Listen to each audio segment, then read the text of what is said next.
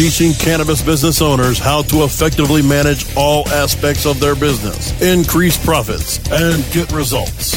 Welcome to Cannabis Solutions, presented by PayQwick. Our expert host coaches you on the do's and don'ts of running your cannabis business with insight, advice, and war stories from the trenches from established leaders in the cannabis industry. Now, the host of Cannabis Solutions, here with the answers to make your cannabis business thrive, Kenneth Burke. Welcome to Cannabis Solutions, presented by PayQwick. I'm Kenneth Burke, and today we're joined by Miles Kahn, the owner of Buddy's, a retail marijuana store in Seattle.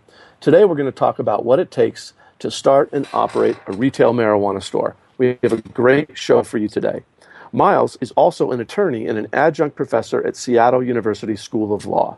Miles, welcome to Cannabis Solutions. How are you? Thanks, Ken.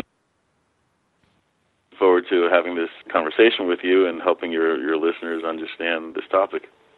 Perfect. So let's get started. What made you want to open a retail store, Miles?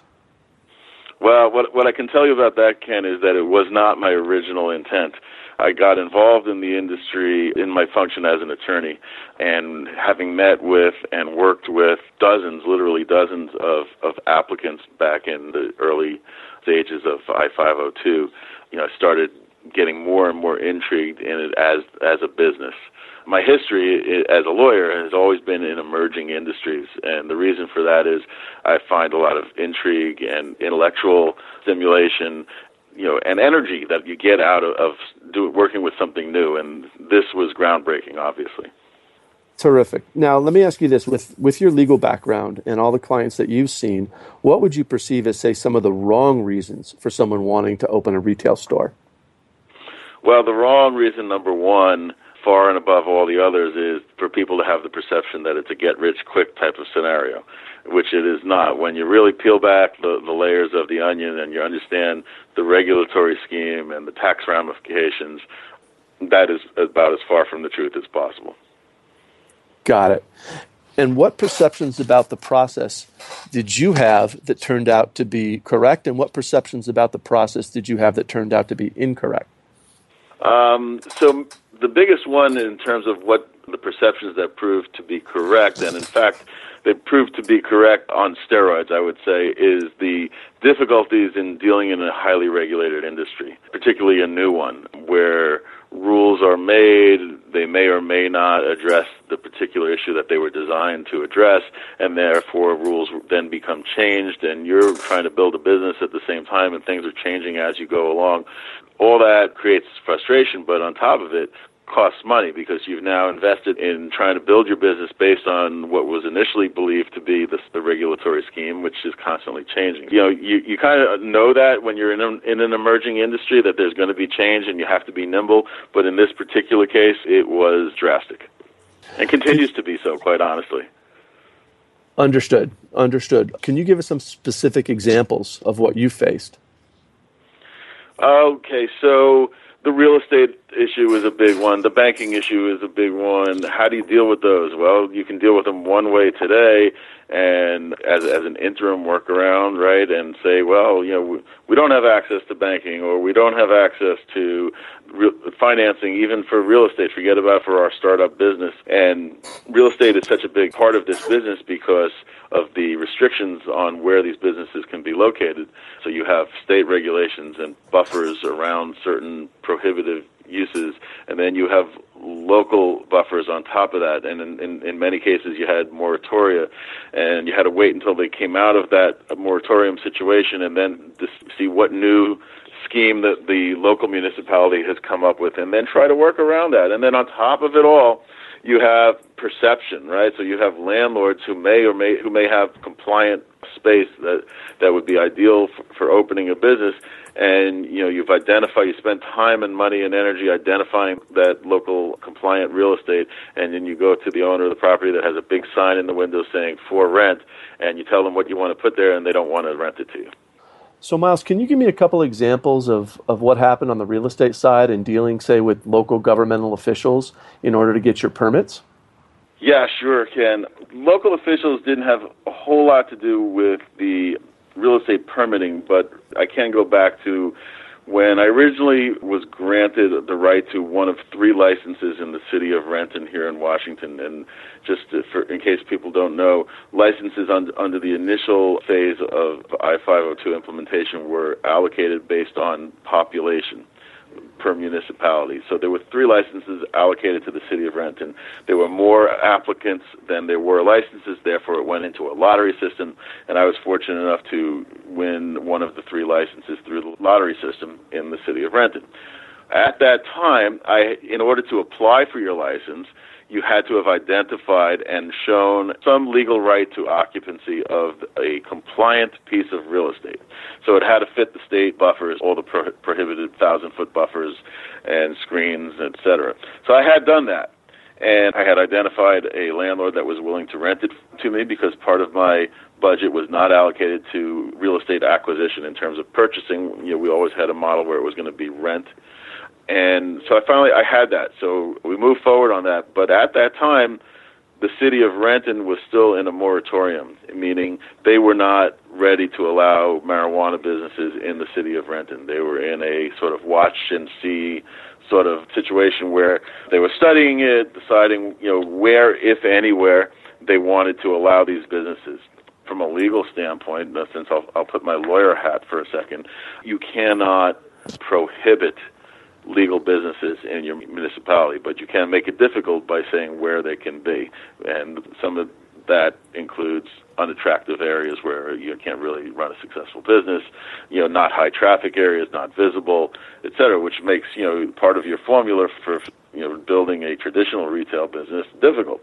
If I can interrupt you for one quick second, what would you, yeah. then your what would your advice be to someone who's wanting to open a retail store or has a license and is where you were a few years ago, what would your advice be to them?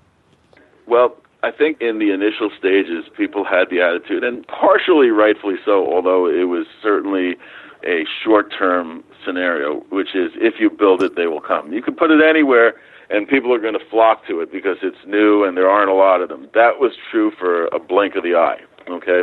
Right now, it's just like any other retail business location, location, location. Got it. And unfortunately, Ken, the way the regulations are between the state limitations and then the city local marijuana zoning, it creates pockets of areas where these businesses are allowed. So if you want to have one in, in a particular area, you might be down the street from another one which then creates districts which the cities don't want. So some some cities have put buffers in between the two businesses that they can't be less than, let's say, 2,500 feet apart, which further makes it difficult, but it reduces that sort of district area where they don't have, like, you know, the blue light district or something like that. Got it. What great answer. Thank you. If you could give us maybe two or three traps for the unwary at the uh, early stage of the process. Okay, well, I'll, I'll toot my own horn a little bit here, which is don't think that you know everything consult a lawyer, consult a consultant. There are consultants in this industry. Consult an accountant or other financial professional because this thing, this industry is very complex. What you need to know about it is more than any layperson can reasonably understand by themselves. In fact, some professionals don't even understand it unless they live and eat this every day. One of the areas as a, just as an example, is the tax treatment, the federal tax treatment, because we are still in a federally illegal tax scenario. The business is considered federally illegal. The tax treatment of your earnings is onerous, and there's a lot of people that went into this and they built out their sort of projections and spreadsheets and didn't understand that.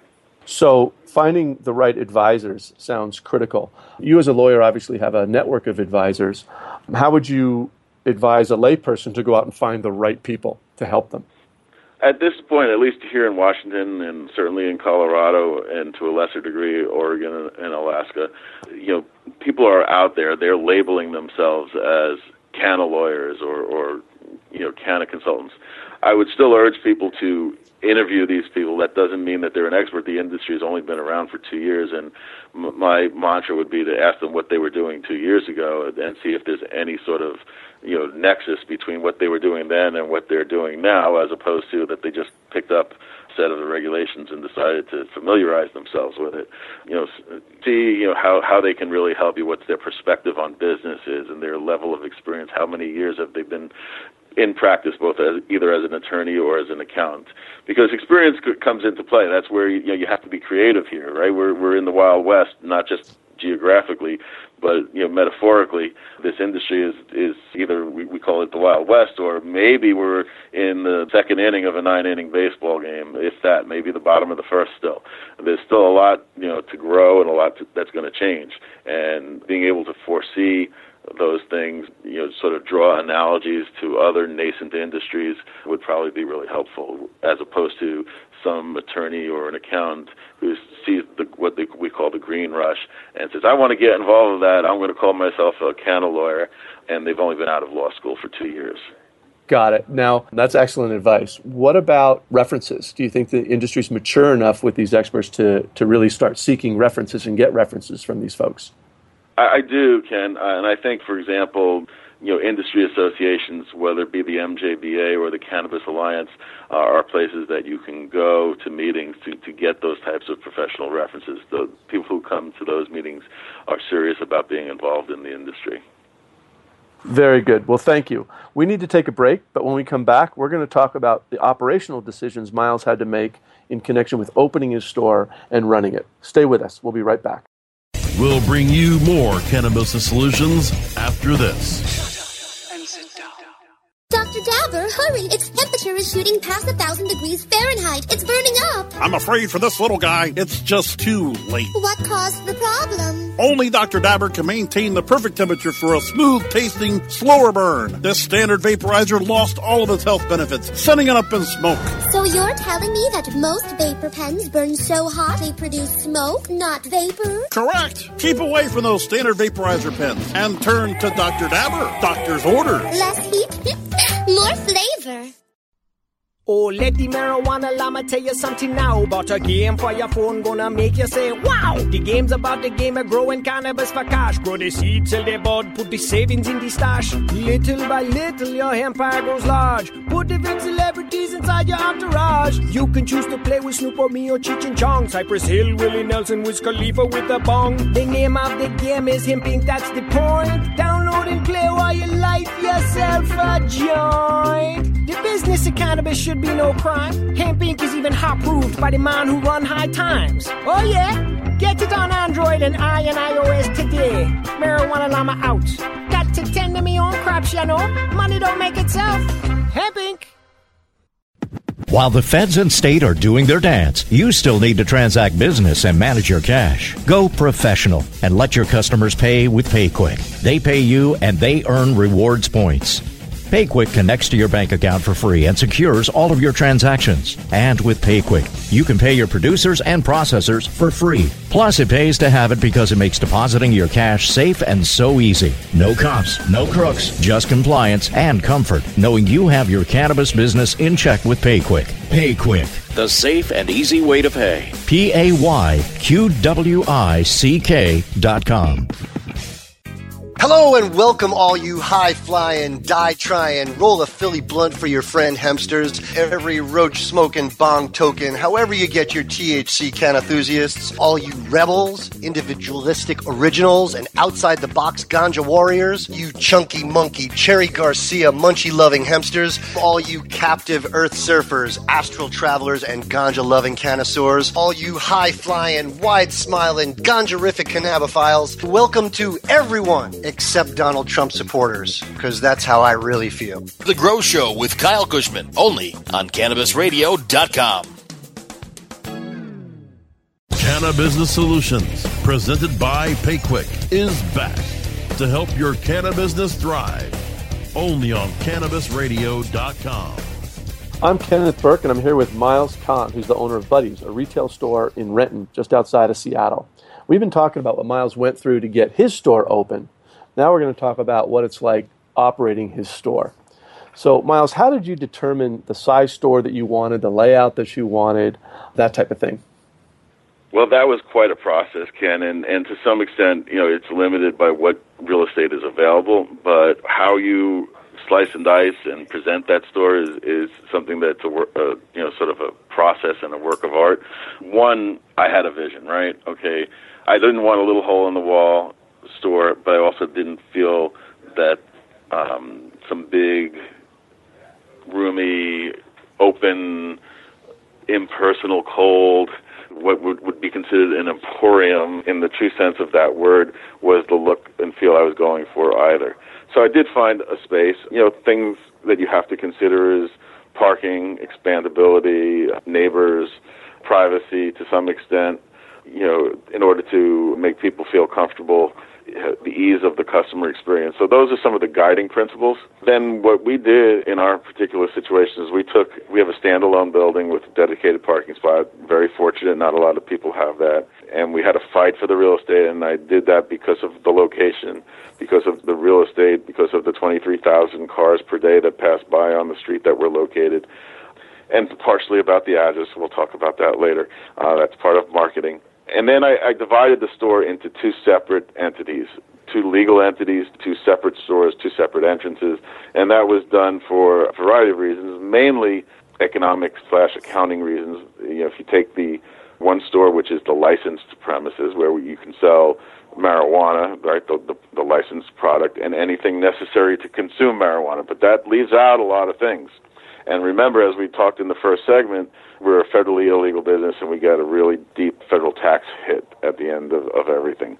So we we opened the second store, which we're calling our glassware and goodies store, which is not licensed. It's not subject to scrutiny of the state of Washington. It's federally legal, and there we can sell all sorts of paraphernalia, as well as things that you cannot sell in a regular store, such as swag, T-shirts, hats, etc., cannabis themed games, you know, things that appeal to the cannabis culture as well as to tourists because cannabis is a tourist attraction now, you know, given that it's not legal everywhere. So we are located near the airport and we felt that that would be to our advantage and so far it has been. So, speaking of those two items, tourists and where you're located on the street, you mentioned 23,000 cars going by. Where would someone go to get the type of traffic study that they need in order to determine where they're going to locate their store? Well, those figures are available either publicly or privately. You can hire somebody to do studies for you, but they're also available right from your local municipality. And in fact, I found that the city of Renton, the business development department, was very helpful in helping me with all the information, demographic information that I needed about the city, their business development plan, the population, as well as legal issues, licensing, permitting. So the, the more questions you ask, the more answers you get. You may not like all the answers, but you'll get your answers, and then you can plan accordingly. Well, let me ask you this then. You mentioned the demographic information. Did the design of your store was it driven by the demographic, or did you have the design in mind and, and tailored it to the demographic? Almost a chicken and egg issue. Which came first?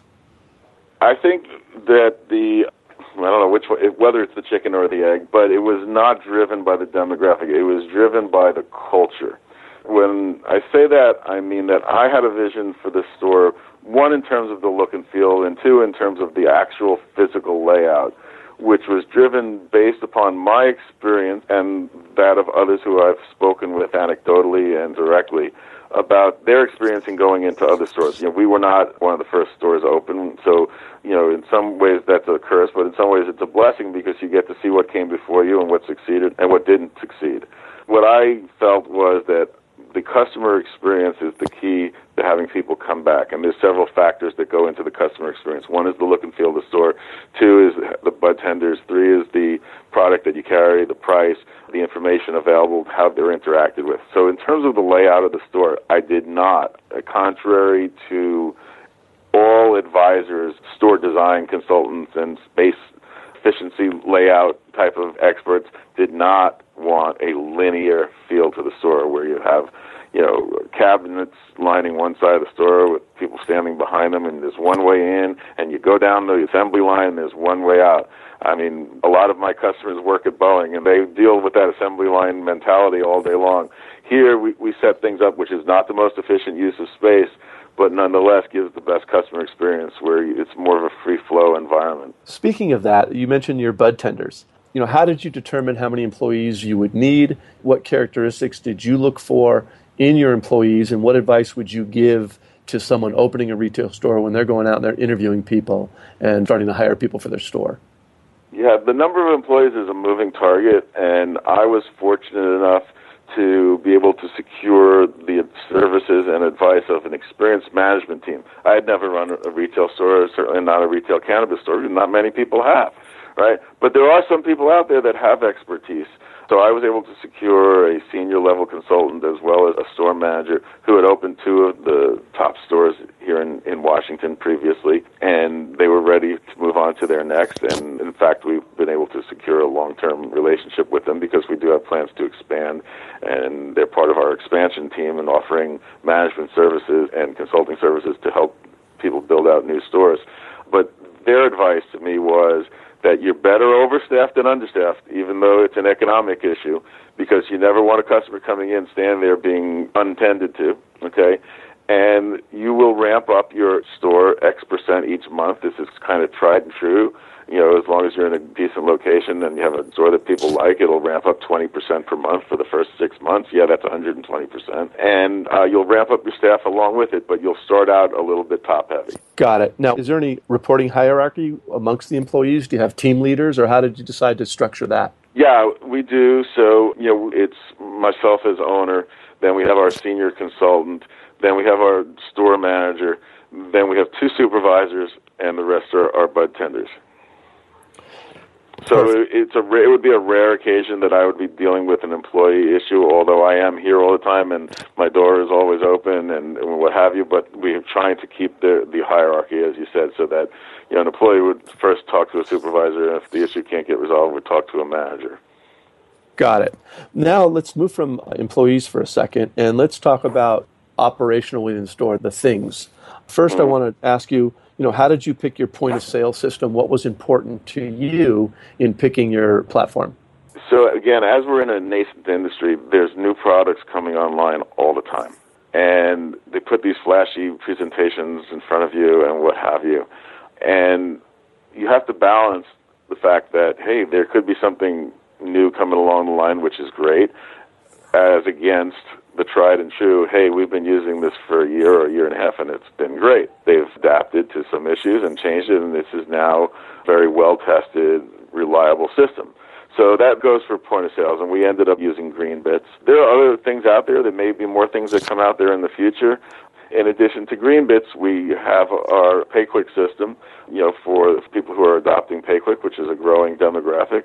PayQwick's doing a great job of having in-store presence to help people sign up, take advantage of the cashless environment, which is the only way to do it right now. So that's good for everybody. It's good for the customer. It's good for us.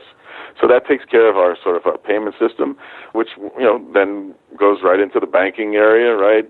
Some people don't have bank accounts. Now I'm talking about people in this industry, stores, producers, processors. I'm getting deliveries from people and they're asking me to write checks out to their individual names because they can't get a bank account for their business. Or they have a company called ABC Seafood Company, but it's really selling marijuana, right? because they're basically right. lying to their bank about what type of business they are. There's a lot There's a lot of that. And, you know, it will work itself out over time it's a bit of a challenge right now for everybody involved. And uh, again, it's another area where PayQwick has come into sort of the stopgap solution. You know, we have plenty of our vendors now, our, our processors, who are on the PayQwick system, and we could just do that uh, simultaneous transfer. Don't have to worry about you know quarantining product or anything like that. The immediate transfer of funds from from our account to theirs and release of product, and it's been working out really well. And I'm starting to see more and more adoption. Well, certainly appreciate that. What would you ask if someone came into your store with a different point of sale system or mm-hmm. platform or you know the new gimmick? You know, what questions would you ask them when they came in when they tried to sell you? Why should I switch at this point? Right? What makes yours better? Is it compatible with other plugins that are such as PayQwick, right? That are in the environment already in use? How much does it cost? Is it competitive? Right? I would think that somebody new coming into the marketplace would want to make their pricing attractive to try to get adoption, which was not the case in some of the ones that I saw. And, you know, when they come in a month before you're ready to open your store, that's not the time to try to change systems. You know, you, you're already set up, you're invested in hardware and and software, and you just got to go with what you picked initially, and then you know, later on, if something proves to be useful, then you know you might consider it later on. You know, you would have to retrain staff, potentially buy new hardware or, or software. Uh, I saw a new system today that, that came on called Grasshopper Hub, which is uh, sort of a platform for seeing what's available from producers' processes. It doesn't do the transaction, but it solves the issue of having a million producer processors coming into your store at random times trying to sell you stuff. Here, you go on, you see what they have. If it looks interesting, you can order a sample. You can schedule for them to come in. And uh, I think it's great. The industry has to innovate, and software is, is the key to innovation.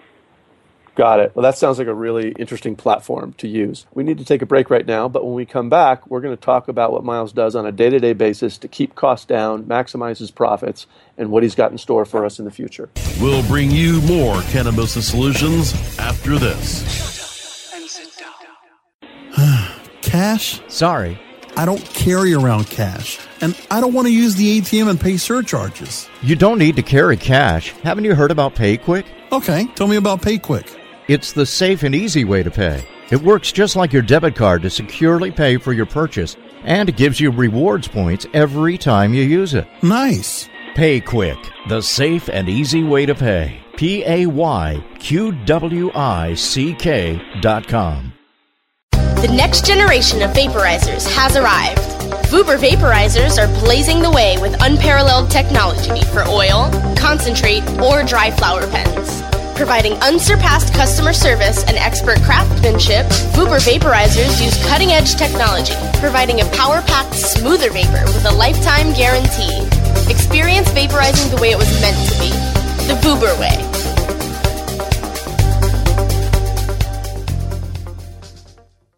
Play as Ted Growing, expelled botany sophomore and the biggest grower in town, only on Weed Firm Replanted. Available on the App Store and Google Play. It's a lot of work being the biggest grower in town. Maintaining a room full of plants while dealing with a slew of eccentric customers? From a hardcore partier to the curious neighbor next door. Is anybody home? Help me expand my bud business by unlocking new strains, customizing my grow room, and completing challenges that you can't get enough of. Grow your empire so big you can see it from space. Low on funds? Don't worry. Weed Firm Replanted is free to download. Download Weed Firm Replanted for free on the App Store and Google Play today. Get growing, Mr. Growing.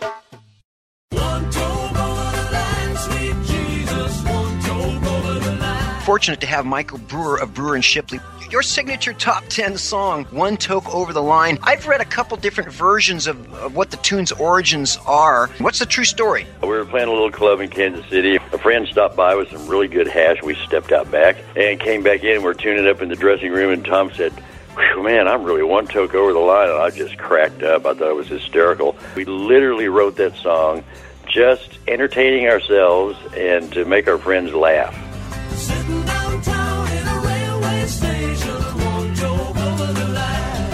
It's time to Hemp Present, only on Cannabis Radio.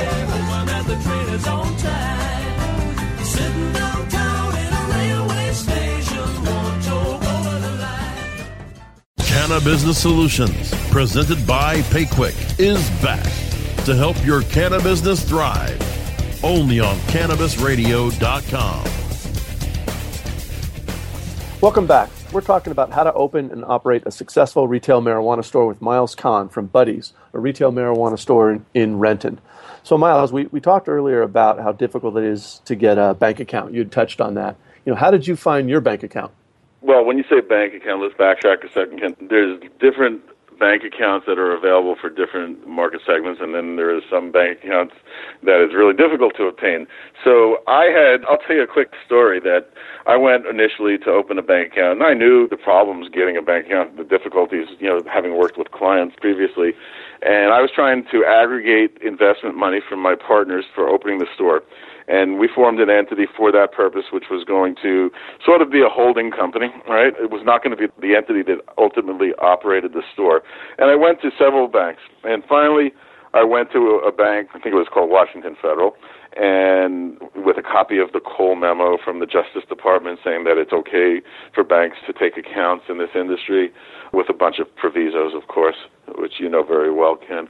And the branch manager of, of the Washington Federal, closest to where I was, thought about it a little while. He says, "Okay, I understand your situation. This is really a real estate deal. We're going to take your account." And he took six different checks, and we put them into one account. And 36 hours later, I got a phone call from him. He says, uh, "We got a little problem. Our bank regulators, you know, reviewed this, the underwriters rather, and said that we can't keep your account. I'm going to have to uh, g- give you a check for your and close the account." And I went through it again with him that it's, it's just a real estate deal. And I go, yeah, but you know, they looked up your UBI number, which is you know the Secretary of State uh, identification number, and saw that you were related to another entity at the same address with the same principals, and that entity has applied for a marijuana license, and therefore we're not going to take your account. So I go to the bank and he hands me a check, a bank check for the amount that I had deposited. And I said, gee, thanks, great. What am I supposed to do with this? Where am I supposed to put this? It was made out to my corporation, right? Where am I supposed to put this account? I, opened an account with you. I don't have another account. Oh, geez, didn't think about that, right? And then, you know, I had to convince him to, you know, give me back the money into my individual name so at least I could put it in an account till I found a, a bank that would give us an actual account. And then I, through industry connections, found out that Timberland Bank, which is a Washington state chartered but federally insured bank with a good number of local branches here in the in the South Sound Seattle area, were friendly to I-502 accounts. So I went down there and I spoke with them, and they agreed to open the account for this real estate company. Did not talk to them then about the license store. Didn't need an account for it yet. It wasn't an issue. So when it became an issue, uh, you know, I had already sat on panels with the president of Timberland Bank, and it became clear that yes, they're active in the banking, the cannabis industry, but with limitations and restrictions and requirements. And the the way that we were able to assure ourselves of a bank account was by signing up with PayQwick because they take the compliance burden away from the the banks, and that's the biggest issue for the banks from a liability standpoint, a fear standpoint that the feds might come in and give them a fine that they're not meeting their requirements as bankers to know their customers and other things that are much more technically defined, particularly in the compliance field. So PayQwick has taken over that aspect for the banks, and now the banks are giving bank accounts to cannabis companies who are working through PayQwick. Well, we certainly appreciate that. We've had a terrific experience with Timberland Bank as well. We've only got a little bit of time left, and so what I'd like to ask you now is what are your plans for the future with your store? You've got some extra real estate around your store, maybe in the back. Tell me about your plans for the future. Well, we do have plans for the future. We are creating Buddy's as a destination, not just a pot shop. It, it happens to be a pot shop, but you know, we're trying to create a model similar to the Hard Rock Cafe, where people go there because it's fun to go there and there's a unique experience as opposed to that they have a great hamburger or even that they may not even eat there. People just go there and say, hey, I, I checked out the Hard Rock in Seattle, and they buy themselves a T-shirt that says Hard Rock Seattle and you, you know and they have one that says Hard Rock Miami and another one Hard, Hard Rock LA, and that's what we're trying trying to create with Buddy's, a, a destination that happens to be a pot shop. So there's plans to expand both locally and nationally when that is available to us by creating a, a model of a store that will be replicated, the look and feel of it. Of course, we're using this first one as our proof of concept, and I think so far we're we're going down the right path. Lovely. I think creating your store as a destination more than just a pot shop is terrifically appealing, and I think that will really help you in your uh, future success. Last question Who's Buddy? Okay, so Buddy, you know, everyone thinks that I just did a play on the words, you know, for from a bud, right? Created some cartoon caricature, but Buddy is actually my grandfather who was a band leader in a famous club in New York called the Latin Quarter, dating back to Prohibition. And then we took an actual photograph of him and created an iconic figure, which is being identified with our brand. And you know, our, our whole store is musically themed. It, it's working out really well. We're That's building a stage in the back of the store. We're going to be hosting the, the launch of the Willie Nelson brand here at Buddy's, and you know maybe with some of the other celebrity brands coming up too.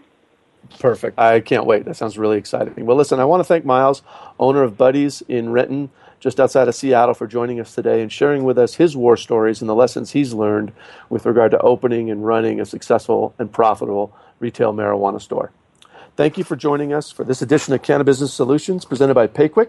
I hope you found this show useful and have learned something to help you in your cannabis business.